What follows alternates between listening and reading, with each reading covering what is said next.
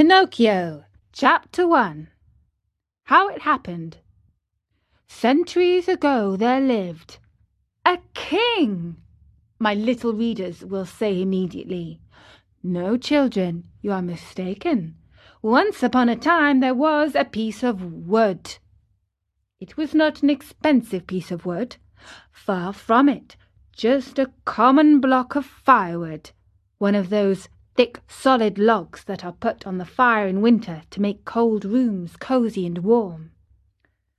I do not know how this really happened, yet the fact remains that one fine day this piece of wood found itself in the shop of an old carpenter. His name was Master Antonio, but everyone called him Master Cherry for the tip of his nose was so round and red and shiny that it looked like a ripe cherry. As soon as he saw that piece of wood, Master Cherry was filled with joy, rubbing his hands together happily. He half mumbled to himself, This has come in the nick of time. I shall use it to make the leg of a table. He grasped the hatchet quickly to peel off the bark and shape of the wood. But just as he was about to give it the first blow, he stood still with arm uplifted, for he had heard a wee little voice say in a beseeching tone, Please be careful! Do not hit me so hard! What a look of surprise shone on Mastro Cherry's face!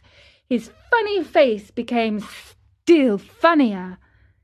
He turned frightened eyes about the room to find out where that wee little voice had come from, and he saw no one.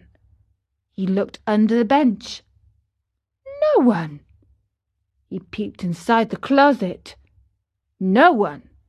He searched among the shavings. No one. He opened the door to look up and down the street. And no one. I see, he then said, laughing and scratching his wig. It can easily be seen that I only thought I heard the tiny voice say the words. Well, well, to work once more. He struck a most solemn blow upon the piece of wood. Oh! Oh! You hurt!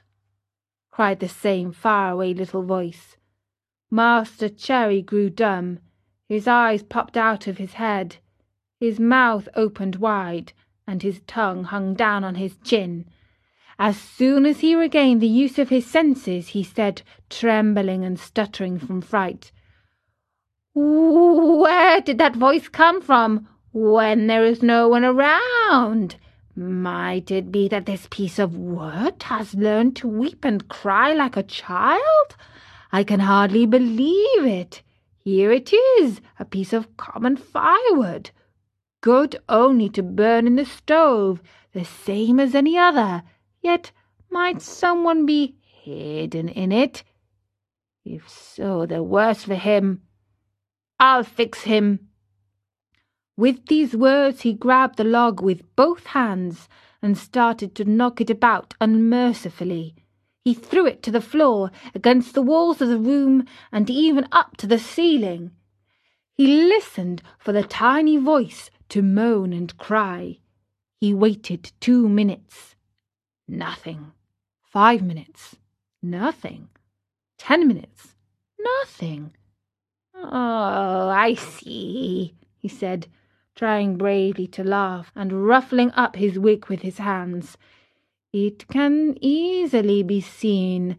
I only imagined I heard the tiny voice. Well, well, to work once more. The poor fellow was scared half to death, so he tried to sing a gay song in order to gain courage. He set aside the hatchet and picked up the plane to make the wood smooth and even, but as he drew it to and fro, he heard the same tiny voice. This time it giggled as it spoke.